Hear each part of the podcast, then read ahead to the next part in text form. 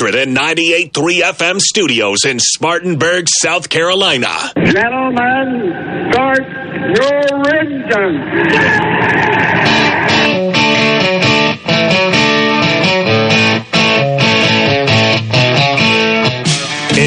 Pre-Owned presents Start Your Engines. Find your next car, truck, or SUV at Impex Pre-Owned on Asheville Highway in Boiling Springs and ImpexPreowned.com. Here's your racing team for today. Show producer Ronnie Black, author and veteran motorsports journalist Deb Williams. Local action from winning car builder and owner Alan Hill, former NASCAR team manager and author Greg Moore. And now, here's your host for Start Your Engines, racing historian and author, Perry Allen Wood.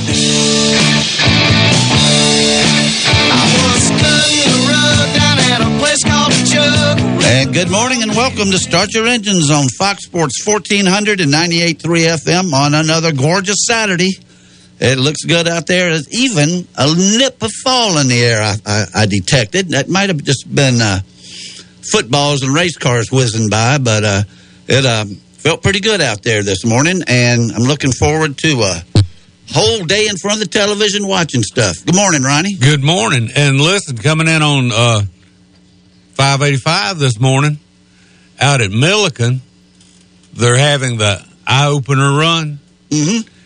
and there were gobs of cars on that frontage road. Yeah. All the way from the, the, the curve right near 85, Mhm. all the way back to number nine. That was, uh, is that for high school? I think it's for about anybody. Oh, okay. And now, now there were eight or nine buses parked beside the pond Mm-hmm. at Milliken, so they got a crowd out there. Well, that's another form of racing. And uh, good morning there, uh, Alan. How you doing? Good morning, Perry. Doing good. Got a lot of results. Oh yeah, we got a lot of local racing been going on this past week. Uh, had that big race over at Cherokee Speedway and uh, put on a show over there on Thursday night. And uh, last night had Travelers Rest. Tonight we're gonna have Harris, and then tomorrow night we're gonna go back to Cherokee Speedway And uh, for the Hall of Fame race. and you saw something you never seen before. We'll talk about later. Yes, we will. Good morning, Greg. Uh, good morning, everybody. Uh, it's Bill France weather. It's racing weather. It's football weather. It's great.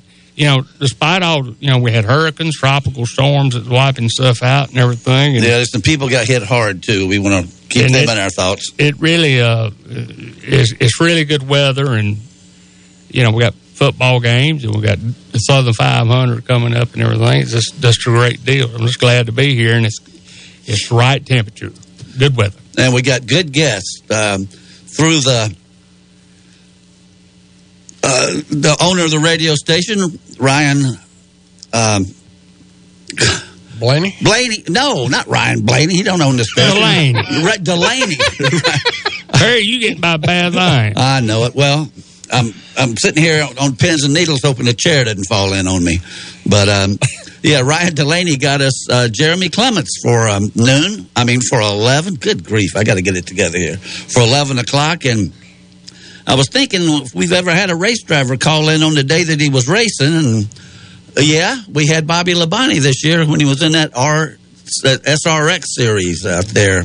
We're on the dirt, I guess they were running that night. But uh, so Jeremy Clements is going to be with us at eleven o'clock, and then hopefully at eleven twenty we're going to have Larry McReynolds, America's crew chief, and Larry uh, has got a particularly funny story about Darlington. I want him to tell, but he uh, he's uh, with Fox, you know, Sports, and I think he still does some stand up stuff on Fox's everyday uh, auto racing coverage. So, um, you know, I didn't realize he's got a real nice website too. You can buy all sorts of Larry McReynolds uh, t-shirts and hats and all sorts of stuff. So he's quite the entrepreneur. Yeah. But um, um, wanted to start out by mentioning uh, that that Daytona race. I mean, it, they, they just tore up so many cars. And That awful. That blocking is going to get somebody hurt. Uh, I think they think they're maybe invincible because they're in such a cocoon-like uh, interior, you know, and cockpit in, tho- in those cars. But I'm telling you, you can still get hurt, and if they don't stop this, something's going to happen. The only way they're going to stop it, and it was said years ago, you got to let them run a decent speed to where, I mean, maybe they got to back out of the corner, off in the corner a little bit, but you got the cars too bunched up. So if you want to win, you get in front, you got to block. But they didn't use you gotta block. ha- you got to have a helper, you Yeah, know. yeah. But I don't go for that blocking stuff. Not the way they're doing it because it caused too many wrecks. They tore up everything they had down there, and the race wasn't all that good. And they just, I'm all for safety, but I can't see where 20 mile an hour more, at least down the straightaway, not necessarily through the corners. But at Daytona and stuff, let them run 218 or something. Well, they slowed the cars down for horsepower. They put a big old spoiler on the rear of them, but now they need to go. What they need to do is go to Goodyear and say, "Make me a eight inch wide tire. Make the tire go away with the car. We're going to slow the car down. Make the tire go away. Make put that handling. When that driver runs off down there in that corner, that, that rear end starts going out from under him. He gonna get out of a gas. Oh, no doubt about it. That- That's like that's like you know when when Cotton set the, the first record at Daytona, uh, like in '61, which was breaking the '59 record and the '60 record. He run like 161.8 or something like that. But Cotton told me he said with those cars, those little narrow tires, he said when you dropped that thing off in number one, you didn't know where that thing was going. You didn't have a rear spoiler. You just had to anticipate. Well, we kind of have it a little bit over at Cherokee Speedways or Harris too. We got this class called Run What You Run. You can bring all you want, but you got to put it on eight inch tire. So I mean, that's uh, if you can only you, you they ain't no use having seven hundred horsepower whenever you got a eight inch, seven eight inch tire right there that you only got to use it with. That's right. That's But right. is, is that going to keep people from blocking? Because that's what I the think it would. is. It's going it's going to spread them out more. Put it that way. Okay. Well, you know, I mean, there's been once again an old timer like me. I, I remember uh, LeeRoy Yarbrough at Daytona. I guess that was about '69 or something like that. I think. drafting past uh, Charlie Glotzbach and who was driving Cotton's car and just winning the race. And how many times did Pearson and uh, Petty do that to each other? Uh, usually Pearson doing it to Petty, drafting past him, you know, at the end of the race to win it. And I mean, uh, other forms of racing like Formula One, I'm not saying they're better, and uh, and Indy, you can't block. I mean, they will penalize you if you block, and uh, you know they'll go back and look at the tape and see if if you were blocking or if you made your move anticipating that the other guy was going to try to go around you or something, and uh, and it wasn't a block. So, you know, it, it, I just don't like to see so many cars torn up. I like a I like to see a nice, exciting crash, and they're going to have those anyway, just like the next guy. But just this blocking and tearing up cars in five and 10, 15 at a time, I, I'm not for that. And I guess uh, it makes for getting some different winners, which uh, is the way Michael McDowell won the Daytona 500.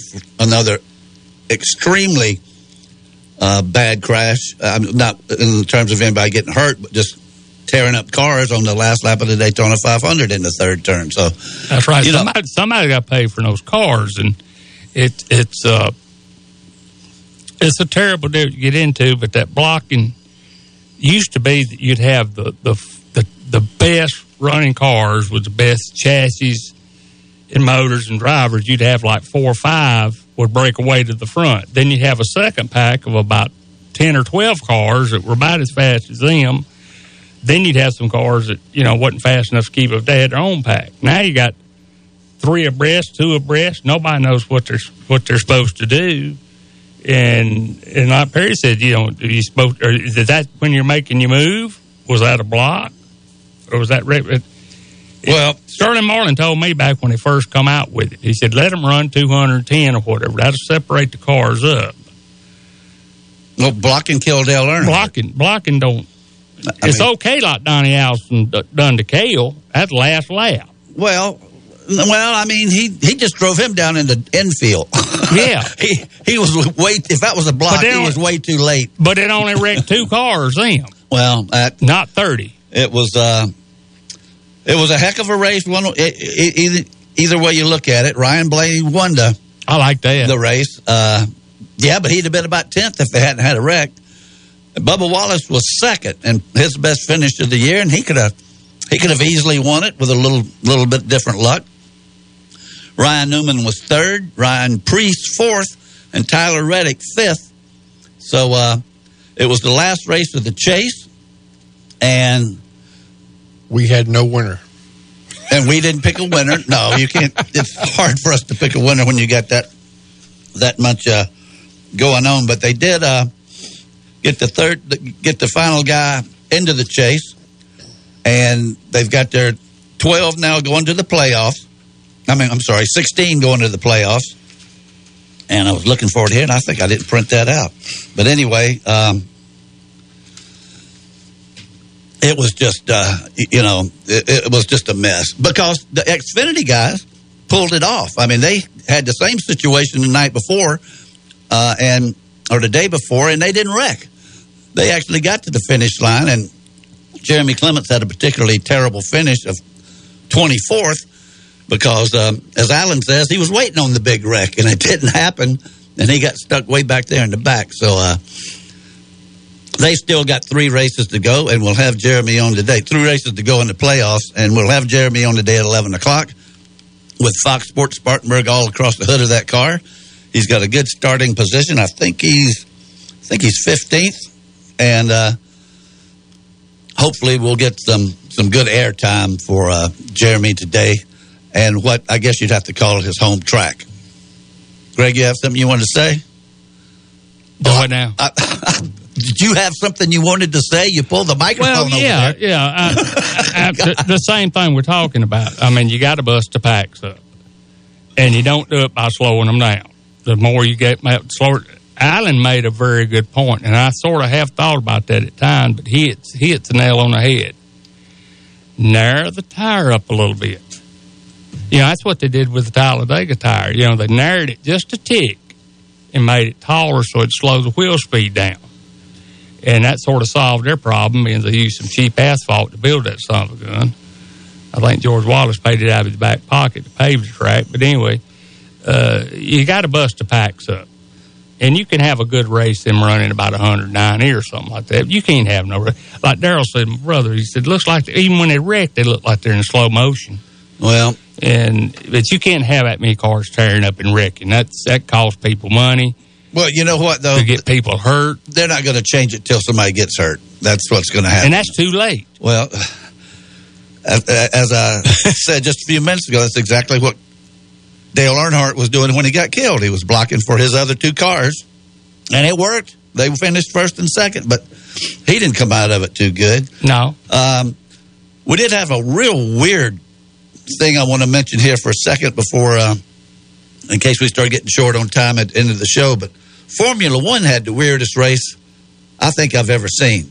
It was pouring down so hard. This is at Spa Francorchamps in Belgium, and it was raining so hard that uh, they had the full grandstands. Everybody was there, so uh, they only ran one lap. Actually, they ran two. I think, but one guy, uh, you know, just followed the, the whole pack followed the pace car, and they ran one lap. They called it a race, and uh, the fastest, um, the the fastest lap of the race was uh, three minutes and twenty seven uh, point oh one seven seconds, and that was behind the pace car. So uh, Max Verstappen won it, but they ran a two lap race. They called it official and all those people sitting out there in the rain and all the expense it took to get there and everything. two laps. Yeah, they ran two laps and uh, under under caution, following the pace car, and they awarded half points. And you know that was just it was just unheard of. And from from what I heard them say, I think they did something like this back in 2005. I don't remember that, but you know it was it was pretty much uh, disgraceful. Is that about the way you saw it, Alan? Because it was uh, uh, you were you were talking about it out there in the lobby like. Uh, it it pretty much was. I mean, you had these high techs, and they can't they can't. Well, I know they can't make it go in the rain, but they had rain tires and stuff like that. They Yeah. were still hydroplaning out there, but uh, not like our boys, whereas in NASCAR we can get out there and kind of keep the the rain off the racetrack and stuff. Whenever you, I think that track was how long was that track? Seven miles. Seven miles. So Five, uh, 11, seven miles. Seven miles. Yeah. I didn't know. I've heard that track all my life, and I've seen it on TV, but I did not know that thing was seven miles. That's the longest by the track time- on the circuit. so by the time you got back around again, water was on the racetrack. So I mean, they was either going to tear a whole bunch of uh, high dollar race cars up, or they was going to have to call it one. But to them, they don't reschedule because if you looked at their schedule from now on, they they slam packed up. Well, they're in they're in uh, uh, Holland tomorrow.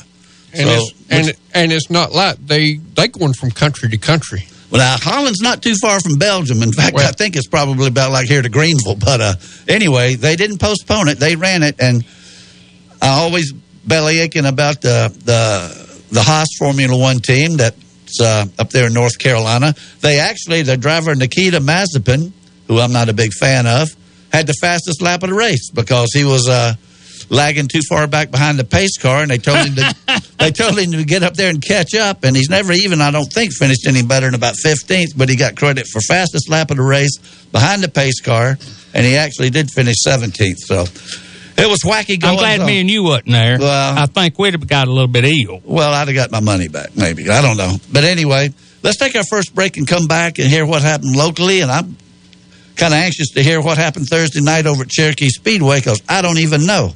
So uh, let's take our first break. You're listening to Start Your Engines on Fox Sports 1400 and 98.3 FM.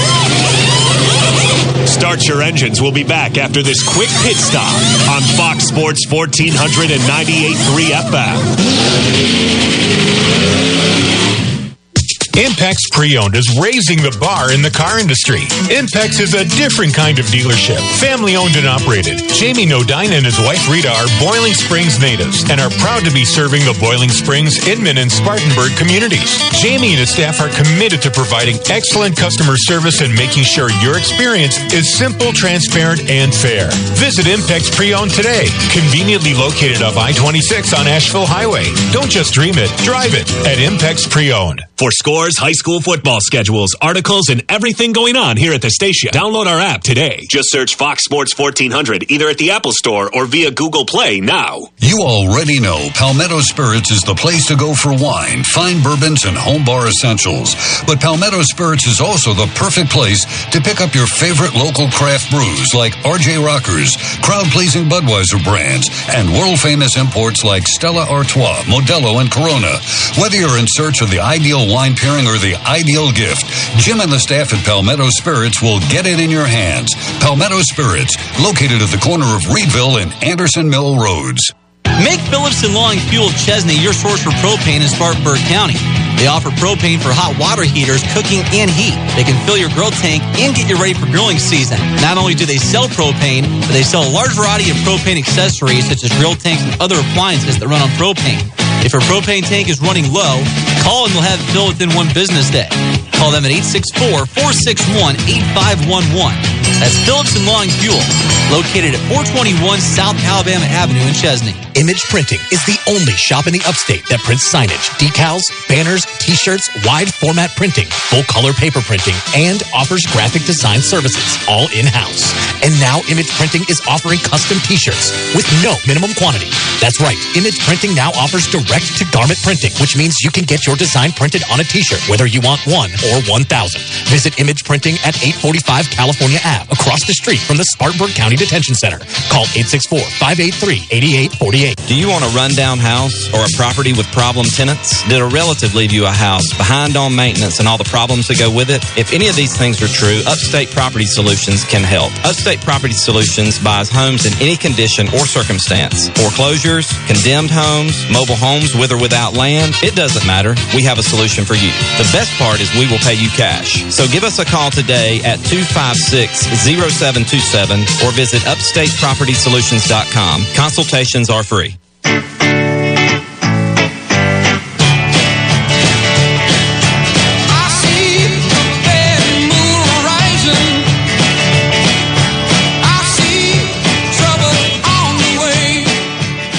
Trouble on the way, that always means we go to Allen Hill for the local results. What you got, Allen? All right, we're going to start off last week. Last week up at Harris Speedway, they had uh, Renegade Division up there coming back out on top again.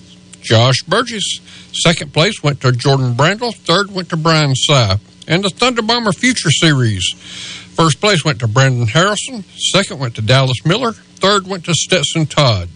And the front wheel drive, first place went to Trent Blackwell. Second went to Chris Meadows. Third went to Jonathan Butler. Crate Sportsman Division, first place went to Jess Wall. Third went to Lane Penley. Third went to Spencer Childers. In the MMSA division, first place went to Kevin Cooper. Second went to Travis Mosley. Third went to Matt Gilbert. Young Guns division, first place went to Caden Presnell. Second went to J.J. Coggins. Third went to Joseph Seek. In the Pure Stock division, first place went to Josh Ayers. Second went to Mikey Brock. Third went to Matt Spencer. Cherokee Speedways last Saturday night, eight divisions racing. Start off with the Mid East Pro Series. First place went to Casey Towell. Second went to Curtis Bishop. Third went to Jacob Kinder. Super Sportsman Division. First place went to Cade Langley. Second went to Mitchell Duval. Third went to Josh Oots. Cruiser Street Stock Division. First place went to Steve Green. Second went to Chris Jackson. Third went to Mitchell Duval. In the Thunder Bomber Division, first place went to Ricky Bogan. Second went to Lloyd Dean Burgess. Third went to Blake Bentley. In the Young Guns Division, first place went to Bryson Freeze. Second went to Ronnie Pinson. Third went to Landon Davis. Cruiser Late Model Division, first place went to Gray Pardon. Second went to Leighton Sullivan. Third went to Brian Mullis. Mid East Modified Division, first place went to Stefan Padula. Second went to First went to Stephen Padula. Second went to Jeff Parsons. Third went to Chase Cowell. In the Extreme 4 Division, first place went to Scott Collinger. Second went to Christopher Bobo. Third went to Clayton Sieg. And now we're going to move over to Thursday night. They had the big Rock Golf Memorial over there. This is the one I want to hear about. That's the one you want to hear about. They had the big super late models, but they also had three divisions of back support divisions there racing. And uh, going to start off with the Mid East Street Stock. First place went to Andy Stewart. Second went to Andrew Blackwood. Third went to Blake Pryor. And the Crusoe Late Model Division. First place went to John Ruggiero Jr. Second went to Jeremy Steele. Third went to Owen Osteen. And the Thunder Bomber Division. This is where I told you the first thing we've had. Uh, Explain that. I, that I have heard of in the last uh, Thunder Bomber Division. First place went to Grant Parr, even though he did not cross the finish line first. How did that happen? Okay. Uh, uh, he kind of drove it off down there in the f- third and fourth turn, kind of door slammed the guy, which they then had a little conference from the last couple of weeks and stuff. And uh, Now, who's the other fella? Madison Hoots. Okay. And uh, they kind of drove off in there and wasn't enough room. Always knows eight tires better than four tires, so he kind of door slams him coming off the fourth turn. Madison kind of catches his Grant in the right rear quarter panel, kind of turns him sideways down the front straightaway. Uh, third place, which was Ricky Bogan, he was coming on the bottom of the racetrack. He actually, if it, if you had a camera there, Ricky Bogan went across start finish line first, but his transponder did not. the transponders are hooked on the rear of the axles. Okay. But Grant Parr, since his car was sideways and he was still sliding across the start and finish line, his transponder crossed before Ricky Bogan's did. Okay. So that awarded Grant Parr. They racetrack said that they go by transponders. They do not go by the nose of the car. So, uh, which is what they should do, in my opinion. Well, uh, that's like I said. This is the first time I've seen this, and I don't know how long. But uh, so the nose of Hoots' car crossed the finish line first, but Grant Parr's transponder, as he was going sideways, like this and like this, yeah, beat the transponder on the Hoots car. on Ricky Bogan's car, he beat the transponder on Ricky Bogan's car.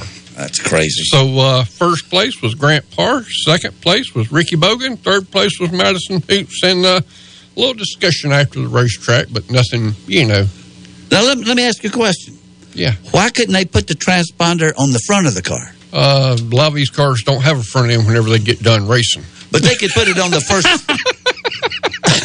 they don't get it knocked off too quick. No, but I mean they could put it on the first solid thing they come to, like uh, uh, the. Still don't work. Oh, it could. They could make it work. Uh, Firewall. Uh, well, either the. I mean, anything's better than the rear of the car, but you know, put it up there uh, to the bottom of the radiator. Well, we uh, They got. They do have radiators in the front, right? Yeah, we do Um, have radiators in the front, but some of them's not located in the same location. If I was to do that and I was to move my radiator forward, and you got your setbacks seven or eight inches, and I still beat you to the start finish line, is that right? We Well- all know that the rear the rear axle is going to stay in the same location. Well, then find something on the front and legislate it in there to where it can only be like so many inches Uh, from the nose of the like car. I said, that's Flagman's call to me. Uh-huh. That was that should have been Flagman's call right there, looking down at them cars and saying, "Hey." And they was uh, there was a couple of people there that had uh, cameras going there. You know, kind of like our people out here in the world today. Everybody's got cameras going on everything, and it showed it just as plain as day. Did you say it was on the internet? Yes, it was on the internet. I'll send you a copy of it or whatever. But uh, that's. But now let's get down to this super late model deal. Okay. super late model paid forty thousand dollars to win. That's unbelievable. What, how, yeah, how did that come out? Brandon Overton. He is on a he's on a tear this year. You know, sometimes you drivers get on a good string. You know, he won both races at Eldora. That's what I was going to ask. The I thought he did. 300 the three hundred and seventy four thousand dollars that he took away from Eldora, and now he comes down here to, to Cherokee Speedway, takes another forty thousand dollars away from over here at Cherokee Speedway. But uh, have to hand it to him when you when you're riding that wave. You better ride it while you can because uh, it will turn. That's a lot of money. But uh, congratulations to Brandon Overton. Second place went to a local driver, Chris Madden. Yep. He got fifteen thousand dollars for second place. Uh, third place went to Jimmy Owens.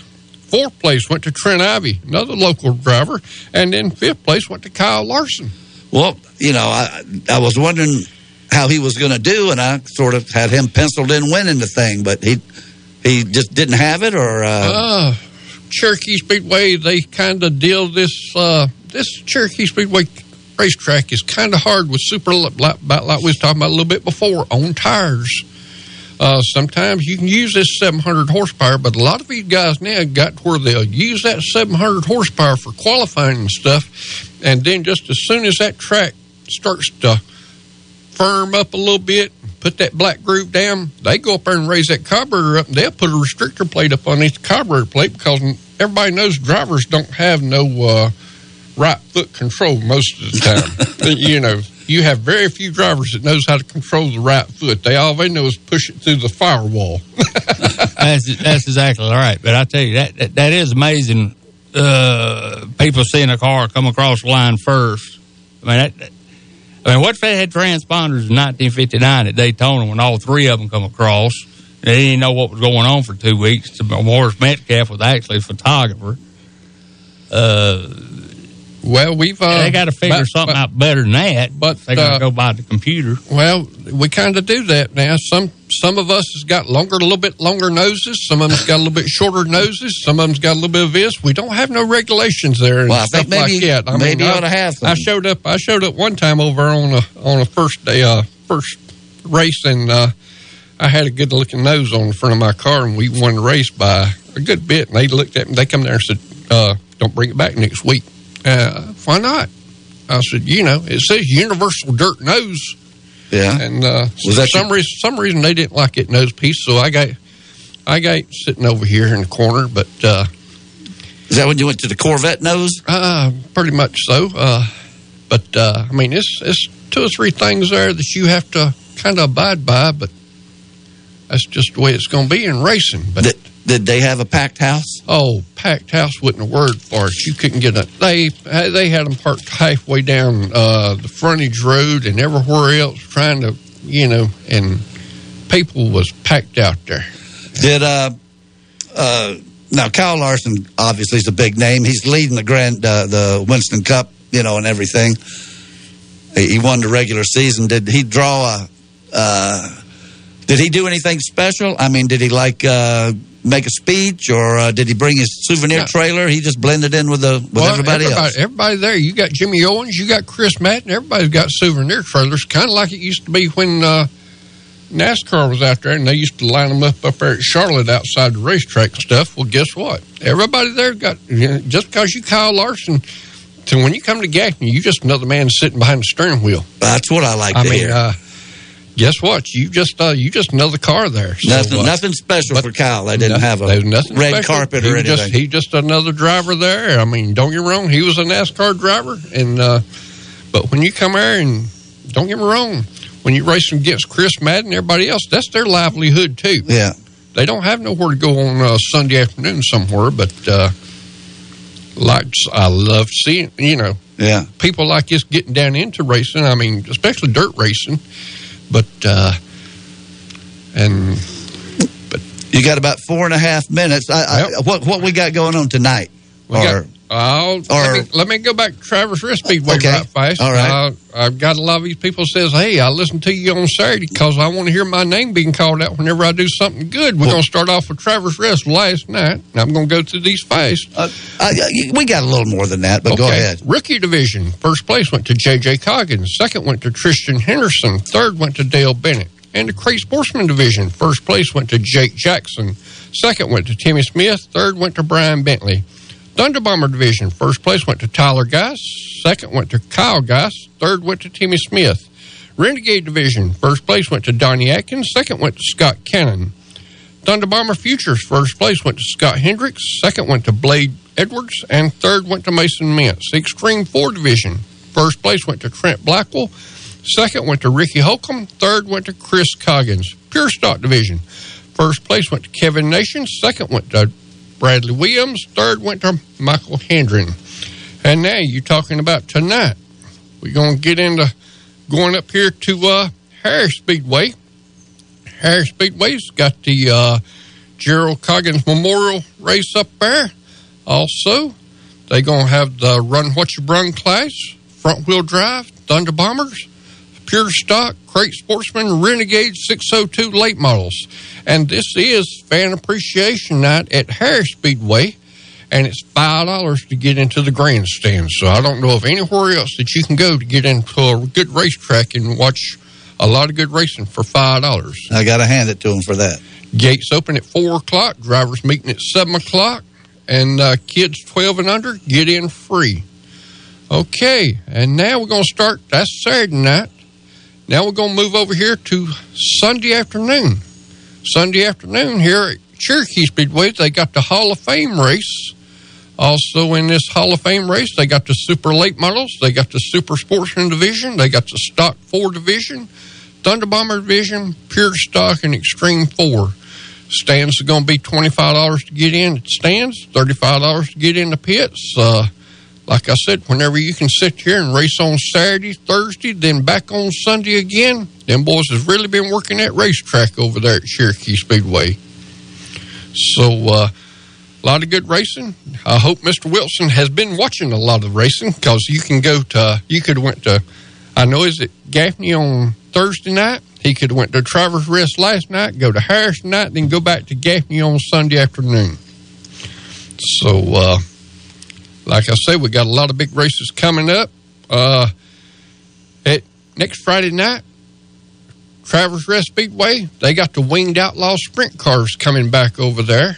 Uh, plus a lot of uh, local racing. They got the Crate Sportsman Division, plus, uh, uh, like I say, these wing sprint cars, they talking about a 700 horsepower. These is the ones that's got the big wings up on top. So, uh, if if you like them type cars, go to Travelers Rest Speedway next Friday night. Then on September 17th and 18th, we're going to go to Carolina Speedway for a big $10,000 to win. This is your uh, street stock race up there. They call it the Battle Royale. This is the third annual at Carolina Speedway. That's up in Gastonia. Yep, and we'll get in a little bit more of it. Uh, like I say, we'll be back here. We, by the way, you said we're going to come back next Sunday if we can arrange it. so we need to we need to tell all our listeners that we'll be on not next Saturday but next Sunday. Yep, uh, that's the way it's looking right now because Greg and I have a, a show to go to up at Mount Airy. Okay, so uh, like I say, that's uh, most of our local racing going on. Like I said, uh, a lot of excitement going on A over lot. there. A lot of money getting passed out and a lot of fans showing up.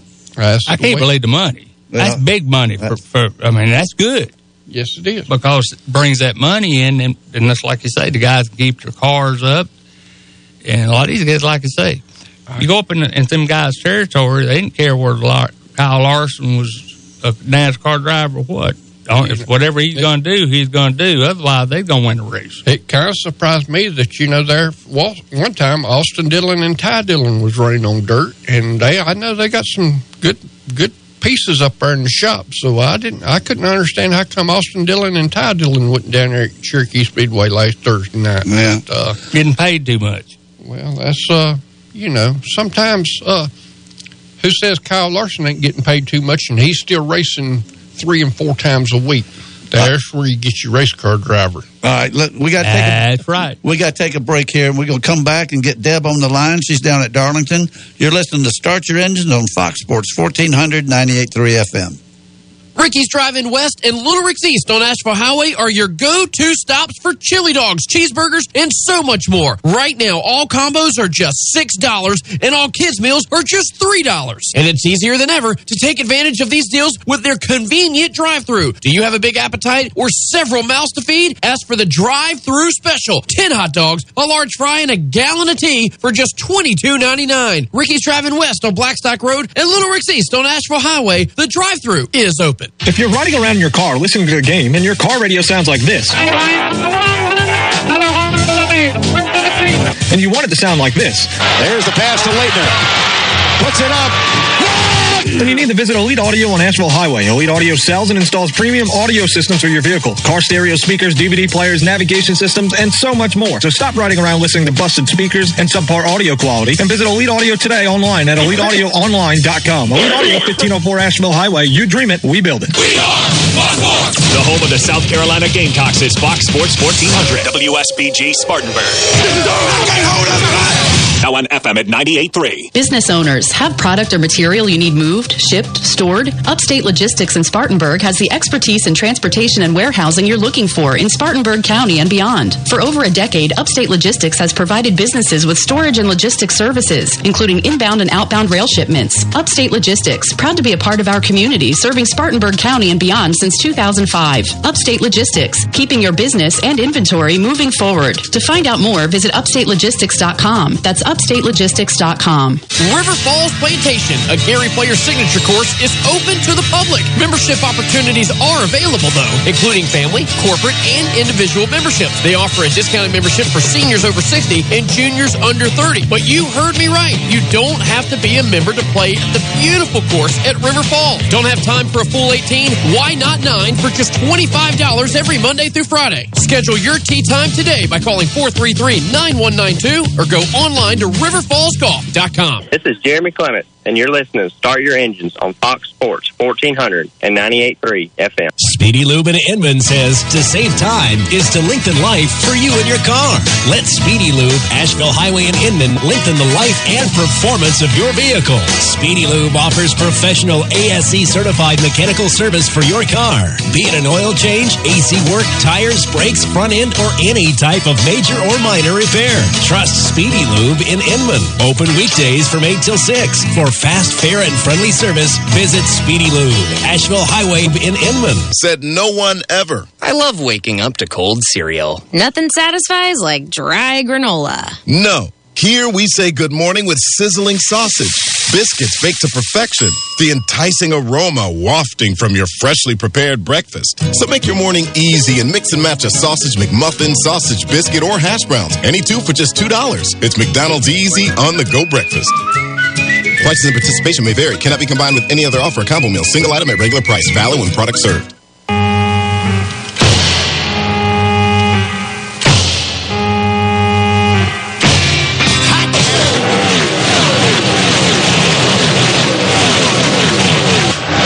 Deb Williams is trackside and ready to go. What's going on at this week's big race? Now let's go live to Deb. Uh, good morning, Deb. How are you down in Darlington? Oh, good morning. Just fine. It's a gorgeous day in Darlington. You couldn't ask for a more beautiful day for racing. Well, that sounds great, and uh, I, I know that it's probably not as hot as uh, Labor Day weekends past. I know it's very pleasant up here. It is pleasant, and uh, you know, I'm actually I'm thankful that it's not the hot humidity that we normally have for Labor Day weekend in Darlington. Yeah, well, I'm glad they got backup cars because if they were counting on using the one from last Saturday night, they wouldn't have much to, to go with. Uh, I'm sorry, I, I'm, I missed part of what you said. Well, I'm just commenting that they wrecked a lot of cars last Saturday night, and uh, it's a good thing they got backups or, or other, you know, multiple cars on these teams because they wouldn't have much left. Well, of course, they don't race the same car at Darlington that they race at Daytona. Of so course. they won't race that car again until Talladega. So they've got a while there, but this uh, will definitely be interesting, particularly since they've repaved a section of turn two, kind of a strip patch there. And Kurt Busch said the other day in the Zoom conferences that it should provide more grip and really increase the speeds coming down the backstretch at Darlington this weekend.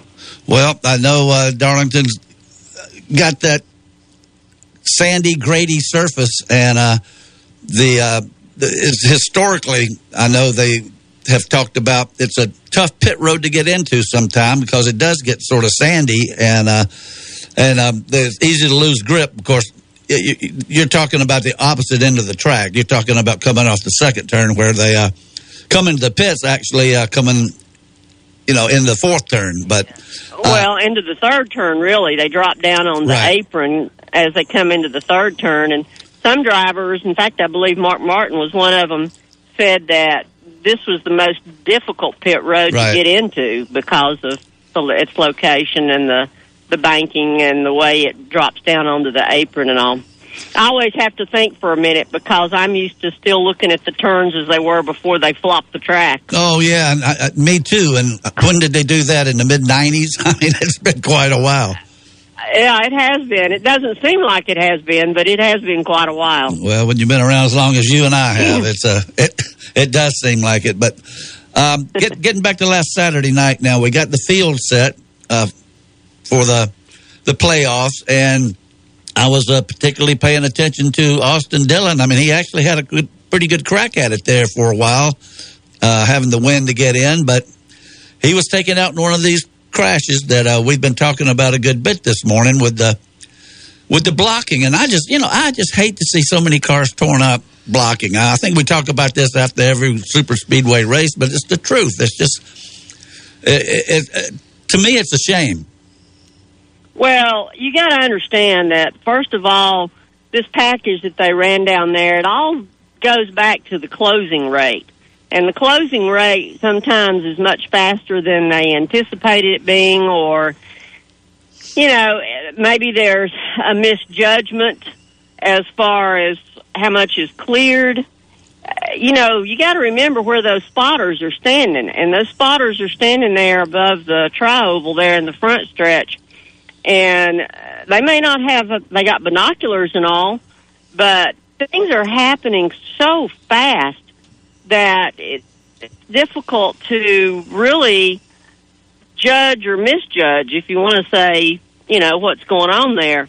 But I don't want to see us get like Formula One or open wheel where you can't block because that takes away some of the excitement and and to me that's just part of it. But you know, I think that the closing rate keeps changing because they keep changing packages and how fast it sucks up and the run everybody has. And it's it's just keeps changing all the time. And you know used to the four spotters were such a necessity.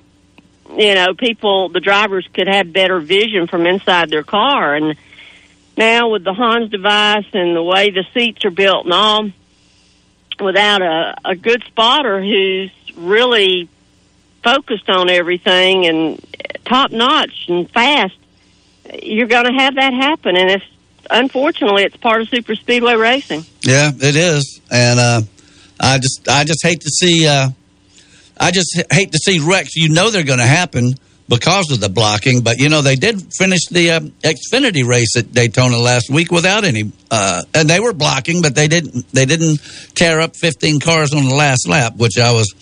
And I know the announcer at the time said, um, "Cup drivers take note because they had just had a good close finish without a big crash." Yeah, the thing that uh, concerned me about the Xfinity race is, I mean, I like what what Kaulig Racing is doing, and I like how they're building that race team. But when you get into team orders like they did, and you've got them three wide, I mean, I thought it was clever, to be honest with you, to see them come three wide off the fourth turn because that guaranteed one of them a victory, and they were looking at getting a one, two, three finish, but everybody had a shot at the victory. But considering that Bill France Jr. called the Elliott family in one time here in Darlington in 1985 and told them he was not going to let them stink up his show. I'm just wondering if they had a meeting with uh, the powers that be this past week. That's been one thing that's been on my mind. Yeah, and Kaulig is kind of a newcomer. You know, I mean, he's been off and on around, but now he's he's becoming a power and and a really a force to be reckoned with. And the way they were uh, on the broadcast, you know, over you know letting everybody listen in on some of their uh, communications, uh, you know, sticking to the plan and um, Mm-hmm. and all that stuff. It was. Uh, it, it's a new day as, as far. I, I mean, that's been going on behind the scenes, I suppose. Uh, but the way it was so out in the open for this race, and I don't know. I think uh, I, I'm not going to say that they are going to get taken down a notch, but I don't think the, there, there's an awful lot of money and an awful lot of teams that can uh, try to make sure that doesn't happen again. Oh yeah, and particularly if Dale uh, Dale Earnhardt Jr.'s uh, JR Motorsports has five teams next year, like it's looking that they might. Now they don't have a, a, a cap on that. Like the, I mean, does Cup still say you can't have more than four? Cup does, but Truck and Xfinity do not. Okay. Oh, another question before we make our picks before the time runs out. Do you happen to know where the transponders are located on the Cup cars? I do not. Okay. That's a good question. I'll find that out this weekend. Well, I know they used to be located in the in the rear of the car, but I don't know if they're still located where they used to be or not. Yeah, that's what we were talking about earlier, and I won't get into it and, and waste time with it. But they had a crazy finish at Cherokee Speedway uh, last week, or with a, and it was all because of the position of the transponder. But anyway, um, let's get our picks out here, and then we can talk the rest of the time. Deb, we didn't have a winner last week. Nobody picked Ryan Blaney, and uh, Laney had picked him the week before and won, so um, he deserted him and went with Larson. So go ahead, take the first pick. Oh, I get first pick. Yeah, okay, we'll let you well, do I'm it gonna, again. I'm going to go with Kyle Larson this week. Okay. Deb picks Kyle Larson. Ronnie? Well, I think it's time that Harvick picks up his a win this year. And this would be a place for him to do it, too. Yes. Uh, um, I'll pick for Greg. He's uh, he's not in. I'll give him. Uh, let's do DiBenedetto for Greg, and I'll take uh, Chase. What you got over there, Alan? I think I'll take that 18 car. Okay, and I guess um, Jade will take the eleven. 11. Okay, Now we're, looking set- for Lanny. Um, yeah, Lanny, text me in your pick. Um, Deb, I, I guess you will be watching the Xfinity race today, and I want you to pay particular particular attention to Jeremy Clements because he's got our logo all over the hood.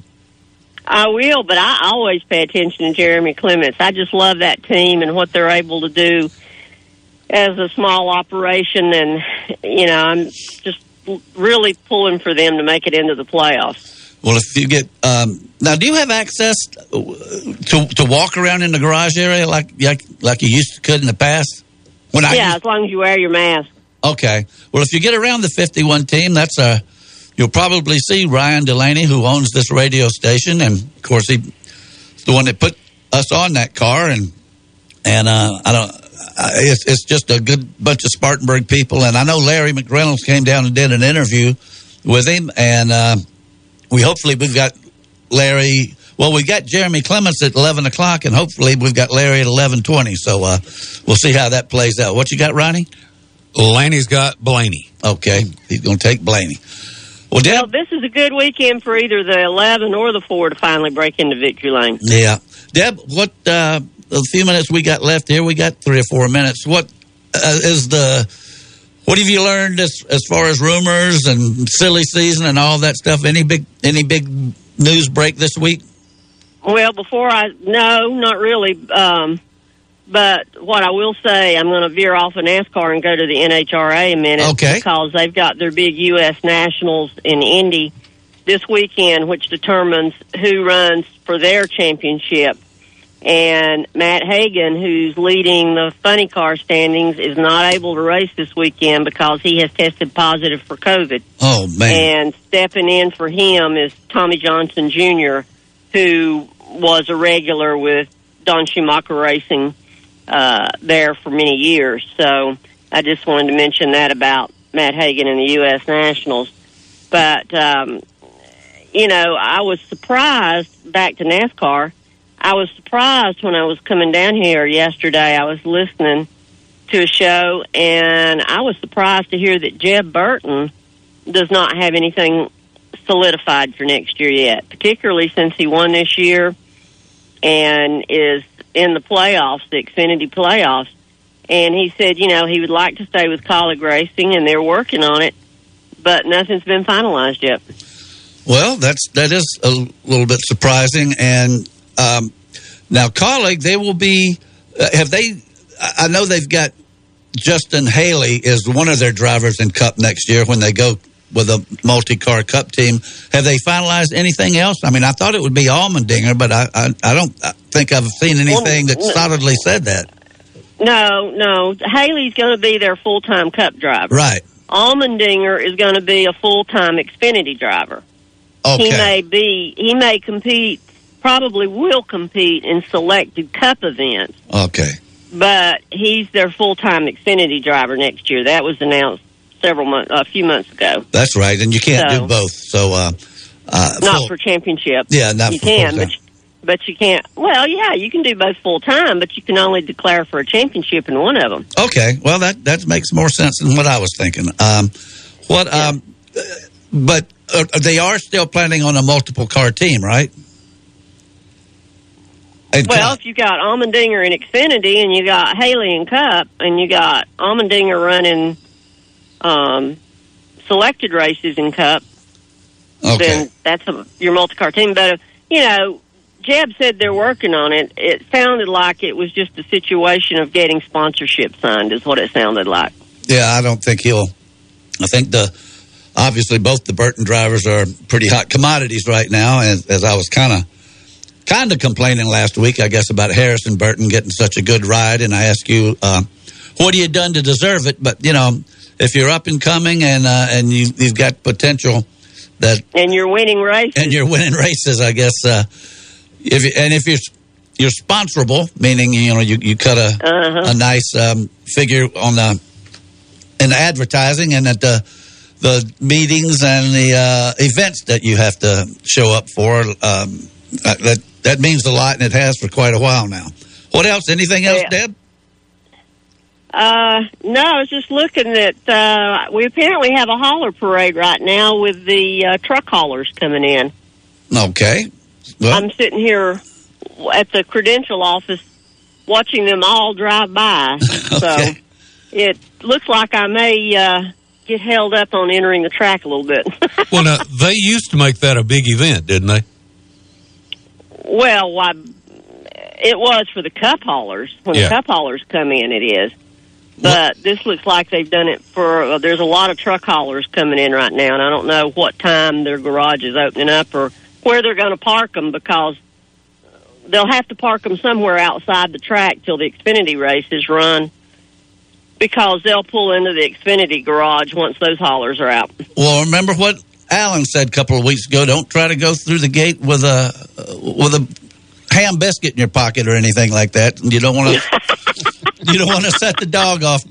And uh, I, I ate breakfast before I left the hotel. okay, all right, that's good. Well, don't have any don't have any odor. You better go check yourself. Deb, we've got thirty seconds. Thank you so much for coming on. Have a blast down there. And if you see uh, you see any of those Fox people, tell them um, we're really pulling for them back here in Spartanburg and talking them up.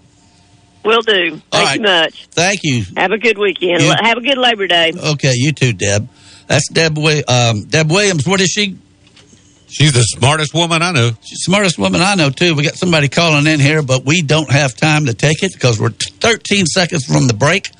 So you're listening to Fox Sports 1400 in Spartanburg, 98.3 FM, and we'll be right back with Jeremy Clements.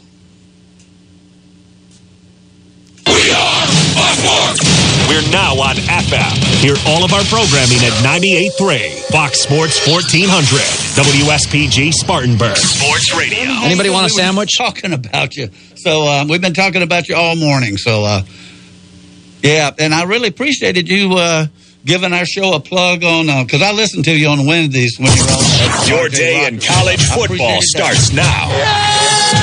This is the Fox Big Baskerville in Madison has not disappointed as we get you set for a critical top 20 Big Ten opener. Excitement in the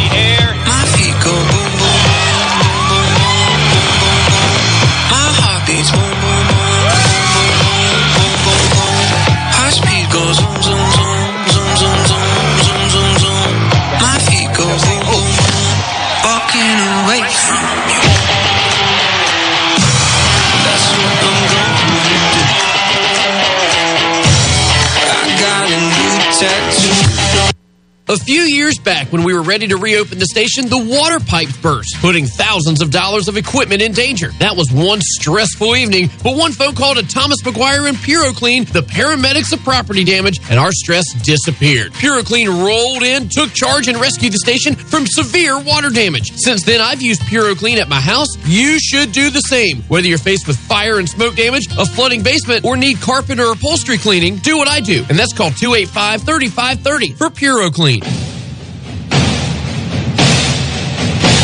Hey everyone, this is Ben Ingram. Wake up weekday mornings with Tyler Sugart on Bump and Run from 7 to 9 a.m. right here on Spartanburg's home for the Atlanta Braves, Fox Sports 1400, 98.3 FM. Providing for and protecting your loved ones is never more critical than when you aren't there to do so. Many people are under the impression that establishing a will is the first and last step to estate planning. That is why developing a formal estate plan can be one of the most important things you will ever do for them. A comprehensive estate plan can help you preserve and protect your wealth, control who receives your assets, and ensure that your wishes are carried out. Working with our estate planning experts, Trent Lancaster in the Spartanburg office of Janney Montgomery Scott can help you prepare an estate plan. Trent today to discuss your estate planning needs by calling 864 585 8282. That's 864 585 8282. Or visit TrentLancaster.com. Janney Montgomery Scott LLC. Member FINRA, NYSE, and SIPC. This is Jeremy Clements, and you're listening to Start Your Engines on Fox Sports 1400 and 98.3 FM. There's a new sandwich shop in downtown Spartanburg. It's the Sandwich Shop. Sam and Mitch are two local guys making roast beef, corned beef, and meatballs in house. They pile it up high to build French dips, Reubens, and meatball subs. I know Sam and Mitch, and I can tell you, if you're looking for a couple of ringers for your best ball foursome, I never slide. look elsewhere. But if you're looking for great sandwiches, take advantage of the free parking at City Hall and visit the Sandwich Shop, 201 Wall Street, downtown Spartanburg. Fox Sports 1400 98.3 FM is your home for Spartanburg Vikings football. Listen to Vikings football each Friday presented by Chris Foster Heating and Air, your local Rheem specialist right here on Fox Sports 1400 98.3 FM and on the Fox Sports 1400 app. Winning takes a strong team effort, and you'll win when you trust the Kapasi Glassmart team for your commercial and residential glass needs. Storefronts, auto glass, safety glass for heavy equipment, window and insulated glass, patio doors and plexiglass, mirrors, expert repair service. Plus, Kapasi Glassmart provides 24-hour emergency board-up service. Call the Kapasi Glassmart team today at 583-6200. That's 583-6200. Kapasi Glass Mart, serving the upstate since 1975. Kapasi Glass Mart, helping your team win. Jacob's Clothing and Home Goods is now open at 2601 East Main Street, Suite 21 in Spartanburg. Jacob's Clothing and Home Goods carries a vast selection of clothing for the whole family, as well as lighting, small appliances, kitchen gadgets, and much, much more. They have antiques, jewelry, formal gowns, lots of brand name items at really low prices. Jacob's Clothing and Home Goods reminds you to shop local and support local businesses in your community. Stop by and see what these local folks can do for you. Monday through Saturday, 10 a.m. to 8 p.m. 2601 East Main Street in Spartanburg. Live from the Fox Sports 1400 and 98.3 FM studios in Spartanburg, South Carolina. Gentlemen, start your engines.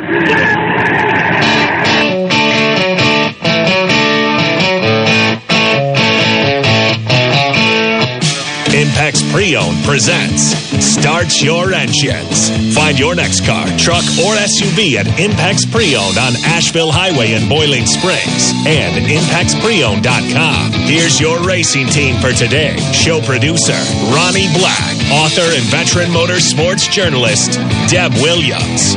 Local action from winning car builder and owner Alan Hill, former NASCAR team manager and author Greg Moore. And now, here's your host for Start Your Engines, racing historian and author, Perry Allen Wood.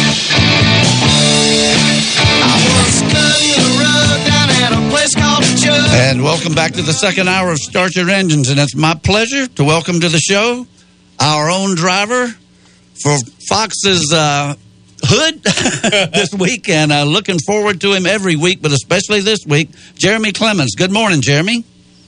Good morning, guys. Thanks for having me on your show. Oh, thanks for coming on, and thanks for uh, the little plug you gave us Wednesday on uh, from RJ Rockers, and uh, and you sounded nice there during the station break during our uh, our show's promo. So we appreciate all you do for us. Yes, sir. I'm really excited to have Fox Sports Spartanburg 98.3 FM on the hood. They're on the on the back of the car, on the lower quarter panels as well. So, uh, man, it's going to be an exciting day here at Darlington. I'm actually standing outside the track right now doing the interview, and I can't wait to go in there and uh, get this party started. Well, that's a good way to put it. Get the party started, Greg. Yeah, I, t- I tell you, Jeremy, that, that, that is a that is a tricky track down there. Uh, like we got a lot of homespun stuff to it, and we just hope you're going to get out there and do it. I know you will. Uh, if they don't, people don't wreck each other or nothing, but uh, everybody knows Darlington. You got to watch what you kind of doing. It ain't like Daytona where everybody just runs over a everybody because nobody got no horsepower. But we appreciate you being on the show, and uh, we behind you 100. percent Not Oh, with money, that's but with fact. enthusiasm. yeah, I know that's a fact, you guys. It means a lot to me to have your support. And uh, man, a lot of people in Spartanburg are rooting for us. That means a lot to me. Uh, we're going to have a lot of folks here today from uh, from the station.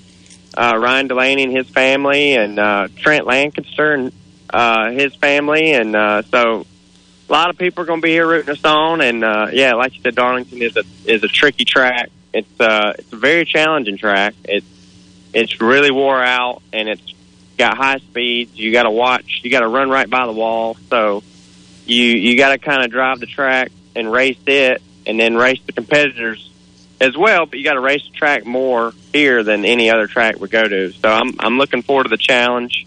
Last time we raced here this season, we finished sixth, and uh, man, if we could just improve that by five spots, that would be an epic day. So um, we're gonna gonna have a our uh, a good challenge ahead of us. We've got a lot of good cars in the field, obviously. So um, just looking forward to it. They did put a new strip of asphalt here, though. That's going to be unknown uh, about 600 feet in turn two uh, because they were having some problems with the the water damaging the track off turn two, and they kept trying to patch it up. And uh, so that's going to be interesting going from the old asphalt to the new, back to the old again. Uh, I have no clue how that'll work, so we'll see. Well, Jeremy, we all grew up just with the mystique of Darlington, just in our DNA. Do you get a special feeling that you get at no other track when you go down to Darlington?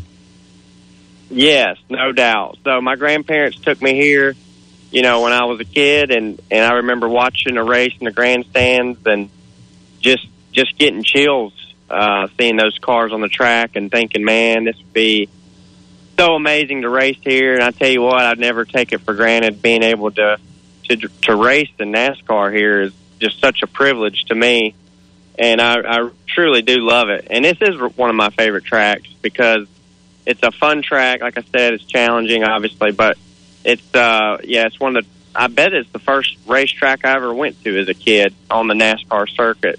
So it really, it's really special to me. And then uh, you know you got all your friends and family that that always want to come because it's close to home. So that makes it even better, man. So uh, yeah, if we could, this would probably be my number one on my list to win at for sure. Well, it's on a lot of people's list of number one, and I've had I don't know how many drivers um, tell me that driver uh, uh, Darlington was one track where the driver could really make a difference. I mean, it, it, if you got two driver uh, uh, Darlington was one track where the driver could really make a difference. I mean, it, if you got two equal car drivers of the uh, on open mic on Wednesday, but somehow either you, it wasn't discussed or I missed it or or whatever. But what was there a particular problem? Because you had a good starting spot at Daytona, and I, I mean honestly, you sort of fell to the back and kind of stayed there. Now, uh, Alan Hill, who's here in our studio, one of our co-hosts, said you were you were trying to avoid the big one, and if that's the case, you know they didn't have a big one uh, at the finish like they always or normally do. So, uh, was it a particular problem with the car, or was it was that the way you wanted to run it? Yeah, we definitely had a big problem before the race even started. Somehow a washer got in the engine somehow, some way. We we really still don't know how. And man, it did a lot of damage to it. And taking the engine apart this week, it was down a cylinder or two. It was really hurt bad. I'm just shocked it even made it. But uh, we chassis dyno these race cars every week. So you put them on this chassis dyno for folks that don't know what that is, and you actually run the car, you know, through the gears wide open, and it shows you what power it's making, and make sure you don't have any leaks or nothing wrong with it. So with no practice at these races, it's very important to do that every week, more so than ever. So uh, everything was fine that Wednesday of the race that we raced Friday night. And then Thursday, I remember my team changing the jets and the carburetor. They didn't take the carburetor off. And then Friday, somehow, some way, uh, Mark Stetzer, my crew chief, came in the hauler and was he looked he looked mad, and I was like, "What's what is wrong? Shouldn't look mad al- already. You know, we haven't done anything to go through tech."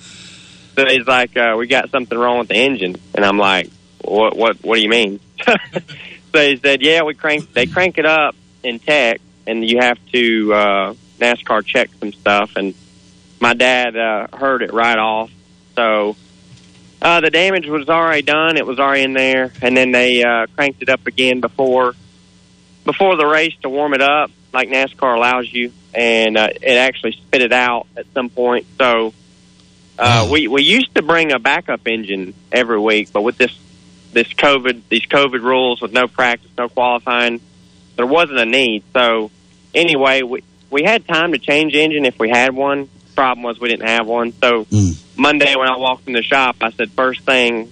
We're putting a backup engine on the hauler like we used to for to, st- to stay in there. So, um, yeah, we when we took off there Friday night and uh, started going, and I was uh, in the gas.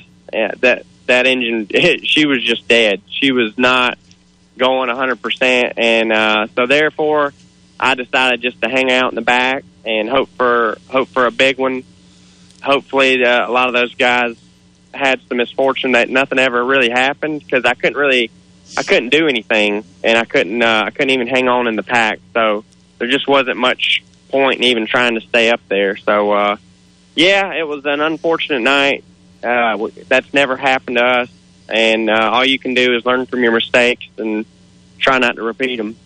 Well, you, you've you've had some uh, uh, lately. It seems like you've had some bad luck like that. With the, I know you had the gas, the fueling uh, at um, was it Indianapolis when they didn't get enough Yeah. gas in the car, and and uh, a couple of races before that. It seems like it was something. So, but the good thing is, a lot of the people around you, like Brandon Jones, you know, and.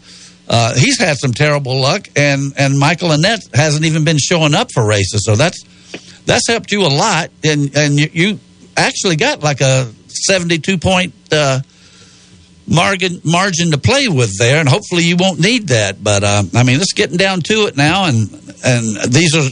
I know you said that Darlington was your track and I, your favorite track, and I think you're real good at these others too. So, I mean, good grief, we got we got to hold this thing together now that it's crunch time. I'm telling you, yeah. I mean, we got three great tracks coming up that I enjoy a lot. Uh, Darlington today, Richmond next week, and then Bristol the following week. And then our playoffs start. We're sitting 10th in points, 11th in the playoff standings, and that's pretty special to me. That's a, a goal that I had for the start of the season, and there's no reason why we can't stay where we are or even gain a spot. So we're just going to keep battling hard, try not to make mistakes, and uh, finish this job and make these playoffs. And that's that would be really good for our team. It looks, if I'm reading this right, I mean you're only nine points behind Brandon Jones to move up a spot. So, uh, you know, you're you're fighting the big teams, and I know. It, we were so proud of you, uh, and we always are. But when you had the interview with uh, Larry Mack, Larry McReynolds, a few, uh, I guess, it's been over a month ago now. He's coming on right after you, and believe me, we will be talking about you again. But uh, that was a, a great piece he came down to Spartanburg and did, and um, and it was once we knew it was going to happen, we watched it with great anticipation. That was a you know, I, I, I complain every week that you aren't getting the ink and the and the airtime that that you should, and uh, you will if you uh, if you keep doing what you're doing, it'll come to you. I agree. Yeah, that was a really cool piece that you know Fox Fox FS1 did there with Larry McReynolds, and it, it meant a lot to me for them to come to our shop and do all that. So uh, greatly appreciate that. Uh, definitely tell Larry that when you talk to him, and it's pretty cool that you guys are going to have him on your show coming up after me. Yep. He's uh, he's a good friend of the show, and uh, he's America's crew chief. Um, That's right. you know, Alan Hill does our local results here uh, in Cherokee Speedway, and you know they ran a race last th- Thursday night. Was it Alan that uh, Kyle Larson was in? I think he finished fifth, but they, the winner took home forty thousand dollars from Cherokee Speedway, and uh, what second place pl- paid what fifteen? 15. That was Chris Madden, and third paid 10000 But I think, uh, if I'm not mistaken, I think y'all supplied the winning engine for Brandon Overton. Yeah, that's correct. Yeah. Uh, Brandon Brandon runs uh, Clements Racing Engines, and man, he's been uh, super hot this year. Uh, their hauler was actually they came to our shop and parked it after that race and stayed there till the next day around lunchtime, and uh, you know came in there and talked to everybody, and uh, that was pretty cool to see him win another big race, man, and uh, with a Clements Racing engine. So um, I know he went to. Livonia last night. What was that? No, I just said that's fantastic. Yeah, yeah. So uh, I know he went to Livonia last night. He finished fourth, and uh, I don't I don't know where they raced tonight though. I I don't remember, but um, I always keep up with with all the dirt racing. I love dirt racing. It's what I grew up doing, and uh, I know I'll be back there one day. But trying to do this as long as I can. So, but yeah, I'm really proud of Clements Racing Engines. You know, they built a lot of an amazing dirt late model engines, as well as my engine in my car uh, for today. So, you know, that's pretty pretty cool too to to have all that going, and they do a lot of great work. Yeah, no doubt about it, Jeremy. You know, y- your daddy and you guys and everything, y'all put out some horsepower.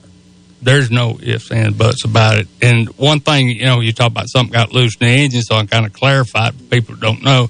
If you get something loose in it, and it happens occasionally, uh, it might not blow the motor, but it beats the valve seats up and it does this, it does that. So basically at Daytona, when you stood on the gas, you might as well have been on seven cylinders. Uh, like I say, that's no Yeah. fault of the way the motor's put together or anything, but y'all make real good horsepower and uh, we pulling for you. And, and that was that interview about you with, you need more press. I mean, no doubt about it. And to me, the harder the racetrack it is, the better you run. I mean, that's, that's what I like. But, uh, Yeah, I agree with you there for sure. This is and this is one of the racetracks that I think it's hard to race on. So, uh, like I said, I can't wait. Here's to a few, few hours to go till we race and uh, see what our old Fox Sports Spartanburg. Uh, and we got Ari Goodson Construction out of Darlington on the car as well. Got to thank Eddie Goodson and all his family for coming on board. And we also got uh, Robert E. Inario, attorney and counselor, if a good time goes bad, check them out. UpstateInjuryAttorney.com. Got to thank him for coming on board. Without all these great people, man, uh, this 51 wouldn't be able to contend for a playoff spot. So I want to thank everybody as well as uh, Tom from Carolina Driveline. He does so much for, for the show and my team. Uh, his drive shafts are in my car every week. So a lot of people make this 51 car go round and round, and uh, it means a lot to me.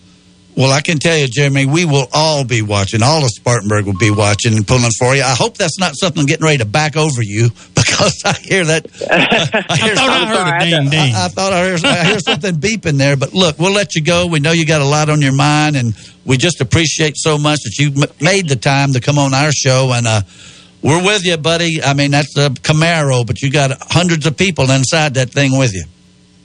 That means a lot, guys. Thank you again for having me on the show. Uh, enjoy. I can't wait to uh, hear the interview with Larry McReynolds too. Enjoy that, and uh, the race is three thirty today on NBC SN. Check it out. We will, and uh, as soon as we do this commercial, I'll have him on the phone, and uh, and we will be talking about you. Good luck, Jeremy. Best of luck. Thank y'all. Have a have a great day. All right. Thank you, Jeremy. Thank you. That's Jeremy Clements. He's uh, he's our man.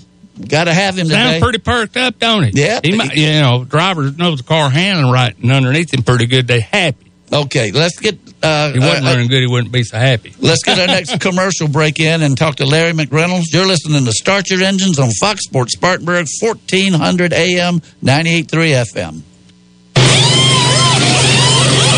Start Your Engines We'll be back after this quick pit stop on Fox Sports 1498.3 FM.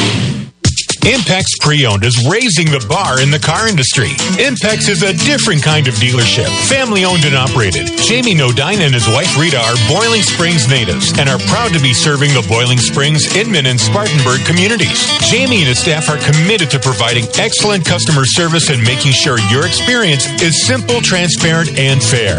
Visit Impex Pre-Owned today, conveniently located up I-26 on Asheville Highway. Don't just dream it, drive it at Impex Pre-Owned. The Fox Sports 1400 app is the best way to keep up with Spartanburg sports scene. Download it now by searching Fox Sports 1400, either at the Apple Store or via Google Play. You already know Palmetto Spirits is the place to go for wine, fine bourbons, and home bar essentials.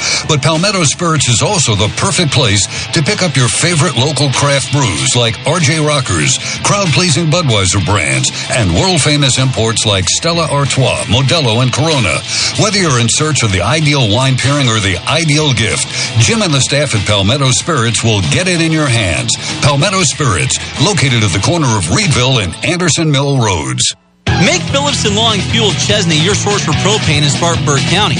They offer propane for hot water heaters, cooking, and heat. They can fill your grill tank and get you ready for grilling season. Not only do they sell propane, but they sell a large variety of propane accessories such as grill tanks and other appliances that run on propane. If your propane tank is running low, call and they'll have it filled within one business day. Call them at 864-461-8511. That's Phillips and Long Fuel, located at 421 South Alabama Avenue in Chesnee. Image Printing is the only shop in the upstate that prints signage, decals, banners, t-shirts, wide format printing, full color paper printing, and offers graphic design services, all in-house. And now Image Printing is offering custom t-shirts with no minimum quantity. That's right, Image Printing now offers direct to garment printing, which means you can get your design printed on a t-shirt, whether you want one or 1,000. Visit Image Printing at 845 California Ave, across the street from the Spartanburg County Detention Center. Call 864-583-8848. Do you want a rundown house or a property with problem tenants? Did a relative leave you a house behind on maintenance and all the problems that go with it? If any of these things are true, Upstate Property Solutions can help. Upstate Property Solutions buys homes in any condition or circumstance. Foreclosures, condemned homes, mobile homes with or without land, it doesn't matter. We have a solution for you. The best part is we will pay you cash. So give us a call today at 256-0727 or visit upstatepropertysolutions.com. Consultations are free.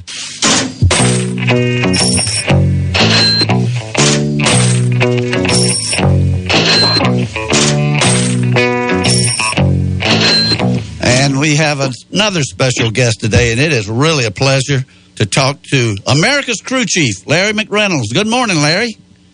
Good morning. How are you guys doing? We're doing great and uh, just anticipating everything auto racing, football, you name it. I've asked you this before, but I don't remember. Uh, Are you Bama or Auburn? Oh my gosh, I live and die with the Crimson Tide. When I cut myself shaving, it's it's crimson red. Even even though I've been gone from Alabama over forty years, but like I tell people, when you're born in the state of Alabama, they stamp two things on your birth certificate: male or female, Alabama or Auburn. There you go. Well, we uh, will ha- have to compete with uh, the Xfinity race this afternoon because I think Miami and Alabama kick off at the same time as uh, Yeah, the Xfinity race. Yeah. the exact same time. But the good thing is, in my little man cave, I have two TVs, so I'll obviously be paying close attention to the Xfinity Series race because of all the stuff I do uh, throughout the week with the Race Hub and then my Sirius XM NASCAR radio show every day, 11 to 1 Eastern Time. But that second TV, the sound may be down, but I'll definitely have one eye on that Alabama Miami game down there in Atlanta, Georgia. Well, Larry, you recently did a piece on FS1 about Spartanburg's own Jeremy Clements. It was really well done, and we appreciate you coming to Spartanburg. No, I- I was really happy and, and quite honestly honored to do that piece on Jeremy because I think the story is just amazing with it being a family owned operation. Uh, their shop, my, my gosh, their, the, the area they operate in, uh, is probably smaller than some people that maybe have a, a four or five car garage. They, they do so much with so little. Uh, and then you look at the story of, of the injury that he sustained that time Yeah. a number of years ago, where a dry shaft came out of a dirt late model and just about took his arm off. And I, I really enjoyed going down there and, and doing that little feature on Jeremy. Well, we just had him on right before you, and we um, and he said, uh, and I told him you were coming on right after, and he said, "Well, you make sure uh, you tell uh, Larry McReynolds um, thank you so much for coming down, and uh, he's a big fan of yours too." Well, we, we hope, you know, they still, their playoffs don't start yet as far as Xfinity Series. Of course, the Cup playoffs, they start tomorrow night in the Southern 500, but he's still got three more races. He's Right. got, he's got Darlington, uh, they've got Richmond, and then they've got Bristol, uh, before their playoffs start out at Las Vegas, uh, later on the month of September. So hopefully he can finagle around and, and be a part of these playoffs here in 2021. Well, he's got a little bit of wiggle room. He's in, uh, well, he's actually in 11th place because Riley Herbst, who's behind him in points, has won a race, so he's in.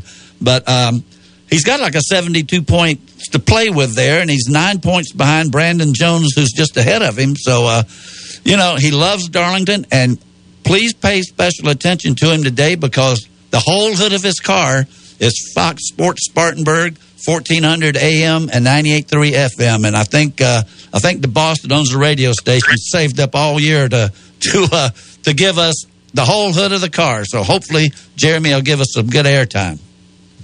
No, I, think he's in good shape. You know, the, the only caveat is is if he falls back to 12th, uh, and then somebody, as we saw in the Cup Series, uh, as we neared the end of the regular season, somebody below that cut line jumps up there and grabs a win. Yeah. That, that's when you're back there, you know, right at the cut line or maybe a spot or two above it, as Jeremy is. That's the only thing that can end up biting you. I mean, you look at Austin Dillon with just a handful of races to go in the regular season, he was he was right at a hundred points above the cut line. He and his teammate Tyler Reddick both. But then when Kurt Busch won Atlanta, Eric Almirola most notably winning at Loudon, it moved them from in really good shape to flirting with not making the playoffs. And as we know, Tyler Reddick just barely made it, and Austin Dillon ended up on the outside looking in. So, but hopefully Jeremy will be a part of it and uh, can make a little noise when we get into the playoffs. Well, we'll we'll be riveted to the screen on that one. I think I'll be just the opposite of you, though. My man, my man cave will have the Xfinity race up and the Alabama Miami game with the sound off. Uh, I don't need a, an announcer to tell me what's going on at a race, like I'm sure you don't either. So, uh, but I, it is it is very important to us, and it's a big day for Spartanburg, especially with the sponsorship. Um, was Darlington your favorite track, or did you have a favorite track? You know, I, people ask me that a lot, and and you know, being a crew chief for for 17 years, and then and being in the sport, working on race cars for 20 plus years, we had I had areas that we enjoyed going to more than others. We always enjoyed going, obviously, to Las Vegas. We enjoyed going to Sonoma. Always enjoyed going down to Daytona and to, to Homestead Miami Speedway. But honestly, and, and it really hadn't changed since I've been doing the broadcasting for the last two plus decades. My favorite track is the next track that we're going to. I, I felt like as a crew chief, you kind of always needed to have that mentality, and maybe that would be a little contagious, maybe with to your driver. Uh, if he had a track or two he didn't necessarily enjoy going to, uh, had areas that I enjoyed going to. Darlington was one of those. Came so close to winning there. My first race with Davey Allison in 1991, uh, when I joined Robert Yates Racing, we finished second to Ricky Rudd. Had had a double handful of top five finishes, but I just never was able to be a part of closing the deal at Darlington. And that's one of the tracks I, I you know, I, I was fortunate enough to win a number of races at a lot of different types of tracks and a lot of different tracks. But I, I, I kind of get a little bit sad when I think about Darlington and the history and the prestige there that I never was able to go to Victory Lane and celebrate a win at Darlington. Well, uh, you won everywhere else, like you said, but there's one in particular I'd like you to share with us. That's uh, it's a story, uh, one of my favorite racing stories, and I've only heard you tell it one time, but uh, about um, about when weather played a factor in the race. Boy, I'm telling you that one. Every time I just think about it, it it, it stings and burns because there was a lot of layers to that 1992 Southern 500 with Robert Yates Racing, Davey Allison in the 28. We had really had a phenomenal year. Uh, but Davey had gotten beaten up several times.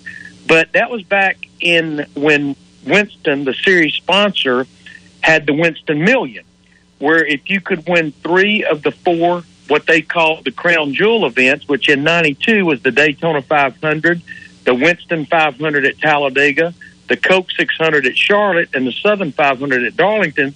If you could win three of those four, as Bill Elliott did the first year they did it in 1985, it was a million dollar bonus. And you know, a million dollars is a lot of money today, but it was a whole lot of money in 1992.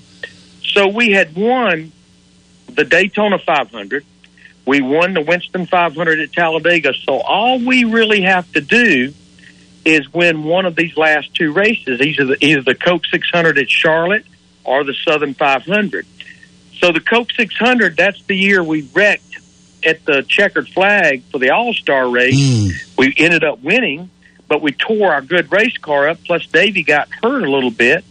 So we brought a brand new race car back out there the next week for the Coke 600. Ended up finishing, I think, fourth or fifth. So we're still good shape. We got the Southern 500. I know we're going to run well there. And we did go down there and we were strong. We led a ton of that race. But, you know, back then, teams didn't have weather equipment. We didn't have cell phones with weather apps. The only access to any kind of weather information we had was the NASCAR trailer in the garage area had a small little radar uh, screen on the side of it. So we're getting really late in the race, and that this is back when Darlington didn't have lights. You know, we had to finish this thing, you know, in daylight, or it doesn't get finished up. Yep. So we're going along there, and you know, fresh tires, just like today at Darlington, was huge. You you dive in there and get four fresh tires, you go out there and you'd be two two and a half seconds a lap faster than somebody that's still out there on old tires. So we're getting late in the race. We're well well past halfway, and we're leading the race. And I keep looking at the sky, and the sky is just getting darker and darker and darker. And I mean, it's still in the afternoon time. Well, all of a sudden, some some teams start hitting pit road for four fresh tires, and I kept looking at the sky and thinking about, okay, is it going to rain here? Plus, we could only probably go about another five or six laps, and we were going to have to pit for fuel. So I've got Davey screaming on the radio about people with fresh tires about running over him. I'm looking at the sky. So one of my guys from the shop that didn't really go to the racetrack on a regular basis, he he had he drove down for the day for the for the race. So I said, Gil, run to the NASCAR hauler quickly and look at the radar for me and come back. I said, hurry though. So he came back huffing and puffing, gave me a thumbs up. You're good to go. And I said, are, are you sure, Gil? I mean, the sky is almost black. so we're again now we're down to about three or four laps, and we, us and Darrell Waltrip were about the only two that had not pitted. And Darrell, at best that day, had about an eighth, ninth, or tenth place car. So finally, you know, we're just getting about getting run over, but we're still leading. So I, I, I tell Davey to pit. We pit for four fresh tires, and I'm telling you, we didn't no more hardly drop the jack and get to the end of pit road. It's like somebody threw a switch. It was like a monsoon switch, and it rained like pouring out of a boot. Finally, they realized there was not enough time to get the track dry. We didn't have all the airtight and stuff and all that back then. They had a few jet dryers, and that was about it. So even though it quit raining, they called the race. And my man DW, which it ended up being his last Cup win, was the 1992 Southern 500. So anyhow, we we we still ended up finishing, I think, third or fourth or something. But we we lost the race and we lost this million dollars. So we're back in the garage area, and I, I said, Gil, what did you see on the radar? And he said, Larry, I don't understand it. He said that radar was green all over. I guess he saw green, green meant go, but it does in everything, but except for a weather radar. So yeah, that's one that still stings even today. Well, I, that was such a beautiful story, and uh, I almost hate to laugh at it now that you tell me how it stings for you and uh, and what it cost you and everything. Oh, but it- I, I chuckle at it a little bit today. It's like you know, to send a grown man to a weather radar and he didn't realize that green meant meant moisture or rain. It, yeah, I didn't. It was a long time before I ever chuckled about it. But yeah, it still stings. But it, it is a pretty comical story to share. But after that, didn't you become a real big fan, or, and even uh, did some things for the Weather Channel, right?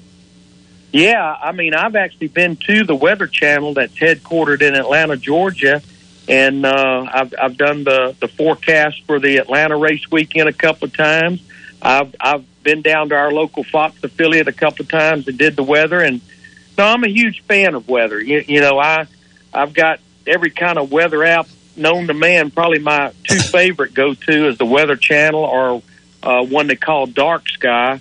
Uh, but I think it just comes from our sport is so weather sensitive. Not only is it sensitive to if, it, if it's rain or going to rain or not rain, but you know what's the track conditions? Is the sun going to be out? Is it going to be cool? Is the wind going to be blowing at the higher speed track? So even though I don't have to really deal with it as far as setting a race car up, uh, it still kind of helps me a little bit with the broadcast, knowing what the weather weather's going to be. Uh, Larry, we got just a couple of minutes left. I noticed last night when I was researching for the show, um, you've got a heck of a website. Tell us a little bit about your website and some of the some of the swag you can you can order uh, from Larry McReynolds website. Well, I, I appreciate that. Yeah, I've had a website for probably 20 years, uh, about ever since I started with Fox, but nobody was really tending to it or looking after it. It was very outdated. Uh, but I've been working with the, the group at the Martin Truex Junior Management Group that handles several drivers, and they, they actually handle a bunch of stuff. Myself, my son Brandon, actually is, is a minority owner in the management group. So they took over not only some stuff they do for me uh, about a year ago, they took over the website. Emily Butler there just completely redid it. And uh, they also have uh, an apparel company. So they made up some Larry Mack, uh, America's Crew Chief T-shirts. There's even a Larry Mack, America's Crew Chief face mask, which we certainly all use today or should be using. Uh, the three books that I've written are all there, but it's LarryMcReynolds.com, and they just did a phenomenal job of redoing the website and really helped me get more active. Uh, I've, I've always been very active on Twitter at Larry Mac 28. And now they've got me very active on Instagram, Larry Mac 28. I, in fact, I this morning about the weekend. The Cup playoff started at Darlington year earlier. The Alabama kickoff game down there in Atlanta against Miami. So, uh, but yeah, I, I appreciate that. I'm very proud of it. They They've done a phenomenal job with it. LarryMcReynolds.com. Well, one thing about Larry, this Greg, you're definitely America's crew chief. And the thing about Larry, he always kept records on stuff, and and I was always into the weather thing because the weather means a big deal. We all turned they had Doppler radar, and that is amazing. I, I I vaguely remember hearing that story, and the guy read the green as being clear, but but uh, yeah, weather makes a whole lot of difference on that, and. Uh, like I say, we, we got to go. We, we, we, we're trying to fight time like everybody else. We can't thank you enough for coming on the show and hope to have you on maybe before the end of the year. We'll definitely have you on next year or anytime you want to come on. No, absolutely. But you just think, Greg, about the weather at Darlington, uh, the way that race is going to start uh, around 6, a little after 6 p.m. Eastern time, and the sun's going to be out. It's supposed to be close to 90 degrees tomorrow. And then that thing's not going to get over till well after 10 p.m. Eastern time. Just the weather sw- swing that that will go through, and most notably, how much the track will pull down and, and, and gain a little bit of grip. Darlington doesn't, I don't think Darlington has a whole lot of grip if it was 30 degrees outside, but it will gain grip, and the faster speeds will be toward the tail end of that race when the track cools down. Well, Deb Williams and we had her. He, she's our. She's on every week with us, and uh, and Jeremy Clements were both talking about a 600 foot strip that they repaved uh, in the second turn that nobody's had a chance to drive on yet. Yeah, you know, Terry Tharp, who does a phenomenal job down there, the track president, I know they hated to do that, but I think they were getting fearful. They had patched it so much that, that we were going to get into a race and the track was going to come apart. We've already been down that road a couple of times, and that, that's not a very good look for our sport. But he didn't want to repave the whole racetrack, and I don't think there's anybody in the sport that wanted to see it repaved either but they did repave turn two. And as Greg, you know, turn two is one of the most interesting corners of all the tracks we go to. It's like you've got to turn 2A and turn 2B uh, because of the way you pick the throttle up so early in the middle of one and two when that old car takes the set up there against the wall. And I've talked to a lot of people this week about turn two. I'm anxious to see the Xfinity Series race today, is because even though you would think brand new asphalt is going to have a lot of grip without any rubber being on it.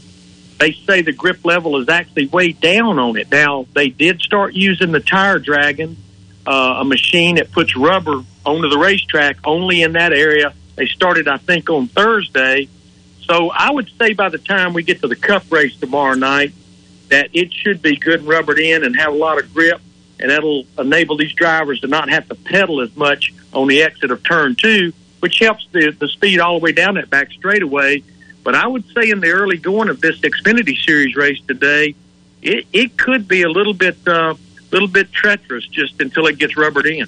Uh, Larry, we uh, we we got to go. I want to ask you one more thing now, uh, or request something from you. If if Jeremy makes the playoffs and it looks like he's got a good chance of it, see if you can give him a little more airtime. Maybe maybe meet him someplace. I'm not saying come to Spartanburg again unless you just want to. We'd love to take you out, you know, for the, from the radio show. But uh, help us get we'll, uh, help we'll, us. We'll, we'll, definitely try to do that. I, you know, my hands are a little bit uh, I know. handcuffed because we obviously don't have the Xfinity Series races now. When we ended up right. uh, back in, in June obviously NBC covers all the the Xfinity Series stuff, but but maybe we'll get him on our our Sirius XM NASCAR on track show and chat with him a little bit here once the playoffs get going. Great. Let me. I saw one more thing on the internet, and then I'll let you go. Do you have a daughter getting married? I do. Yeah, my youngest daughter Kendall. She is. I never. I never thought she would ever even even date anybody in racing but she met Jordan Anderson uh, about two and a half years ago. Of course, Jordan races in the truck series. He actually owns an Xfinity Series team. Austin Dillon is running that 31 car today at Darlington, and then Jordan is going to run the truck tomorrow uh, when they race before the Cup Series. But they got engaged back in January, and they're going to get married next spring. Um, my youngest daughter, Kendall, and uh, Jordan Anderson. Well, that's great. The, the reason I mentioned that is my daughter got engaged about a month ago, and when I saw that last night, I said, "Oh Lord, me and Larry got uh, weddings to pay for coming up." Oh, I, I, I'm telling you, people ask me, "Do you ever think about retiring?" And I said, "Well, when I look at things like weddings, coming. I don't know if I can retire. I maybe ought to think about trying to find a second job. Well, I, that's exactly that's exactly what I said. I'm 69 years old, and I got a 21 year old daughter getting married, and there's no. I work for Wells Fargo, and there's no way I'm retiring. No, no, but like, and and God rest his soul. I almost hate saying this now because we just lost Bobby Bowden Yeah. uh, about a month or two ago. But Bobby Bowden always had a saying about retiring.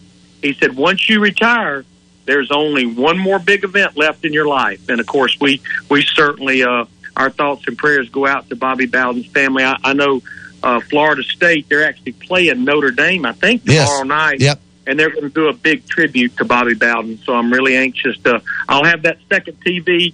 uh, I'll have the main TV on the Southern 500, but I'll probably have the second TV on the Notre Dame Florida State game. Right, Larry, thank you so much for coming on. We kept you way longer than I thought we were going to, but uh, I appreciate it, Larry. Uh, and uh, please come back and talk to us again. Well, we just want everybody to know that we're we're all going through a lot. I, I know we feel like we're we're climbing out of this pandemic, but I, I get nervous. It's like we take two steps forward, three steps back. Yep.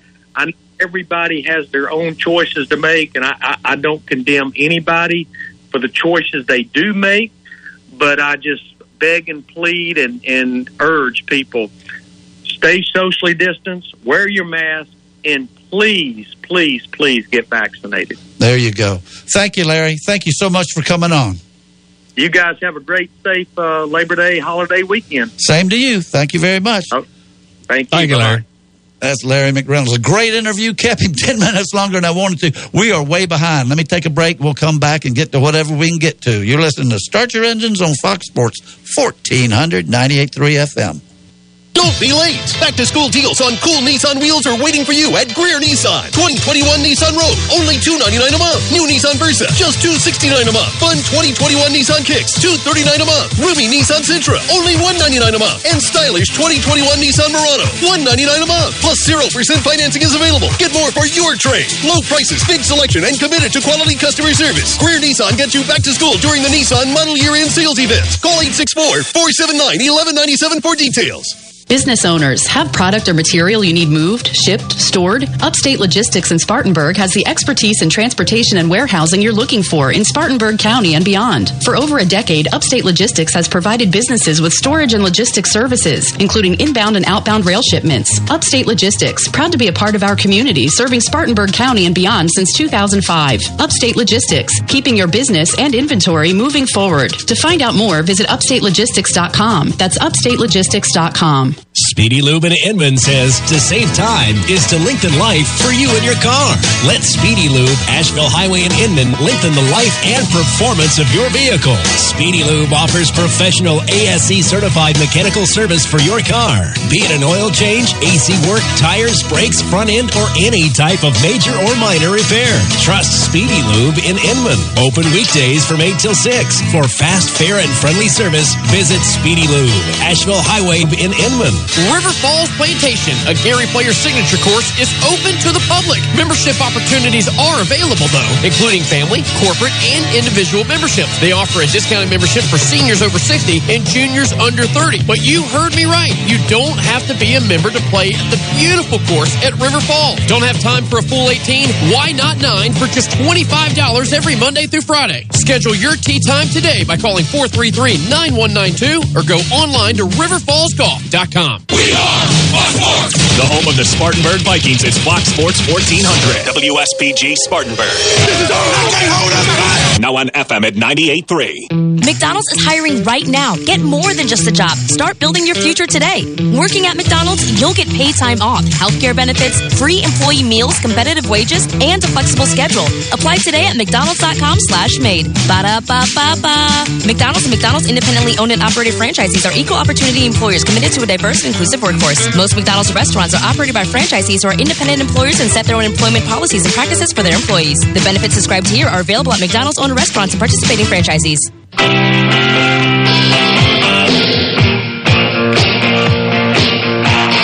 And welcome back to the last few minutes to start your engines. And uh, let's see how much of this I can cover here. We talked about Daytona and all the wrecks and everything. Final rundown on that one. Um, Well, I picked up the wrong one. Of the Cup race, Ryan Blaney won it. Bubba Wallace, a very good, very good second place finish for that team. Ryan Newman was third, Ryan Preece fourth, Tyler Reddick fifth, who made the playoffs. Justin Haley was sixth, Alex Bowman seventh, Chase Elliott eighth, B.J. McLeod ninth. Had to be a big payday for him. And Josh Bilicki was tenth. So you got some really different names up there because they tore up so many cars.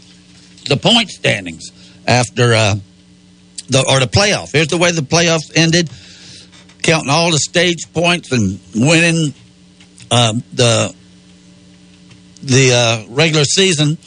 Kyle Busch is first. He ended up with five wins. Martin Truex is second with three wins, as has Ryan Blaney, who wound up third. Really closed fast there with those last few races. Kyle Busch was fourth. Chase Elliott fifth. Alex Bowman sixth. Denny Hamlin seventh. William Byron eighth. Joey Logano ninth. Brad Keselowski tenth. Kurt Busch eleventh.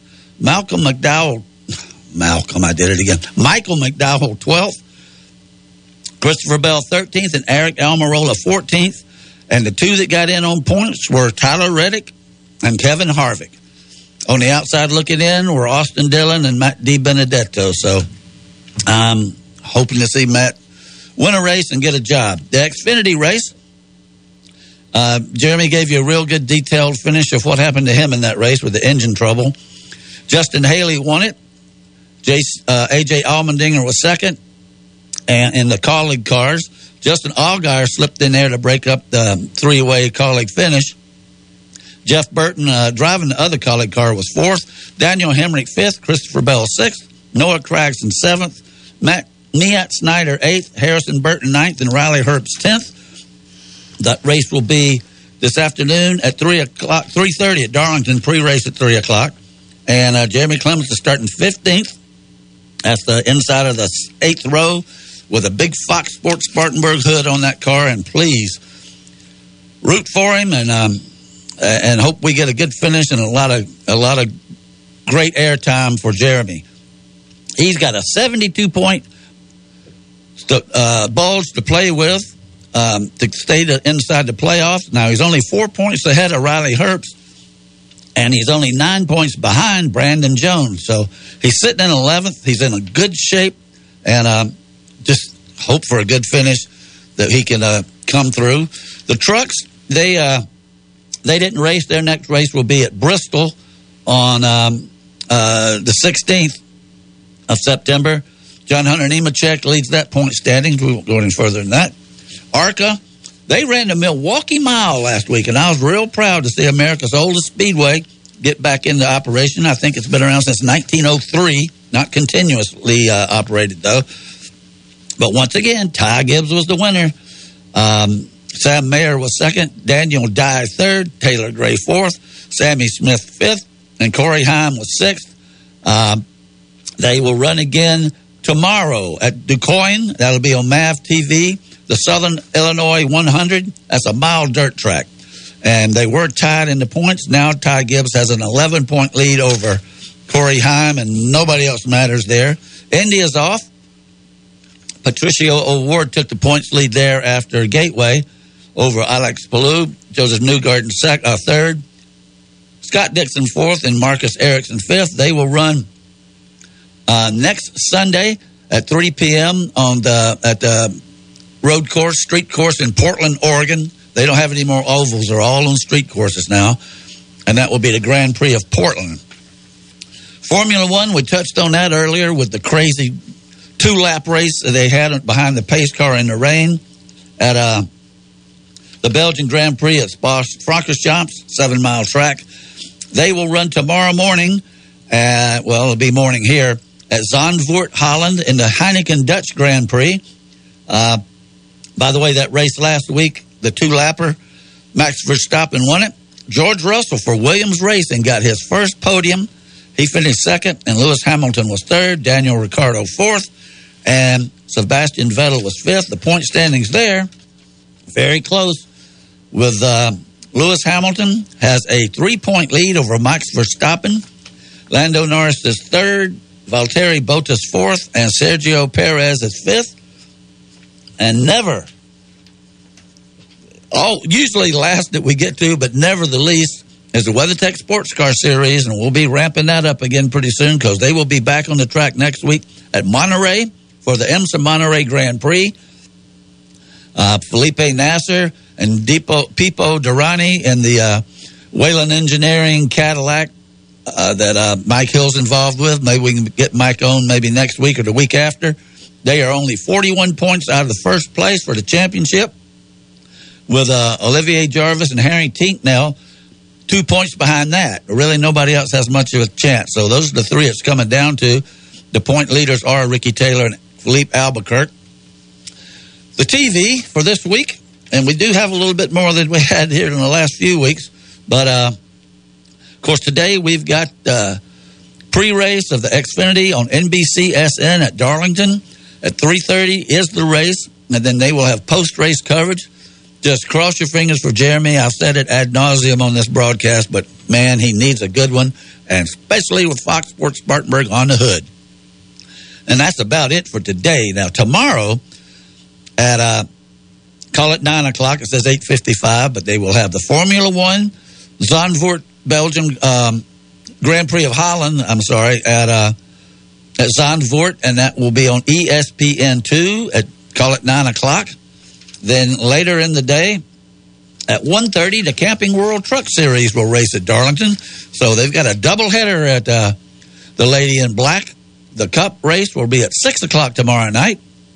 And that is the Southern 500 was the Cookout Southern 500. It's been the Mountain Dew Southern 500. It's been the Bojangles Southern 500. And it's been just the Southern 500. But now it's uh, Cookout is sponsoring that. Southern 500. It's been uh, Bojangles Southern 500, and it's been just the Southern 500. But now it's uh, Cookout is sponsoring that. I think Tyler Sugar is down there, so uh, good luck uh, to him. I hope he has a good time. And then at nine o'clock, if you need more racing, and if you got Mav TV, ARCA will be running at DuQuoin on the Presbyterian on. And I got it all in, Alan. Got some local stuff going on. Uh, just our local uh, racing going on tonight up there at Harris. Like I said, it's going to be fan appreciation, just five dollars to get in. So, uh, good place to take your family up there to go watch a good night of racing. Going to be cool. Racetrack going to be fast and make a lot of horsepower. Yep.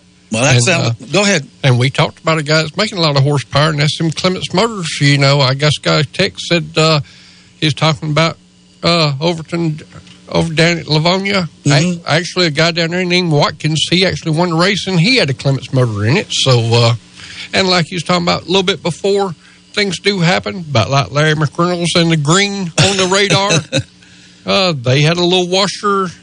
Somehow things just happen in Yeah. racing, and uh, that's just the way. That's just the way it's going to be. I like the way you said he's somewhere along the line it spit it out. And it does. It's going to get rid of it sooner or later. yeah. Greg, 10 seconds. Like I say, it's good racing weather. Had great interview. Our Spartanburg driver Jeremy Clements and, and Larry Mack, who's America's crew chief, and uh, just tickled that, that, that we got. As they used to call it, Bill France weather. It's going to be good football weather, good racing weather. Let's hope Jeremy comes around real good, which he will, and uh, just just looking forward to watching some football. How racing. about you, Ronnie? I'm just looking forward to a jam packed weekend. I'm going to have football and racing overload. Did you do the PA at Burns last night? I did. Well, good for you. Glad to see you back It was, in the. it was fun to be back. Glad to have you back in the saddle.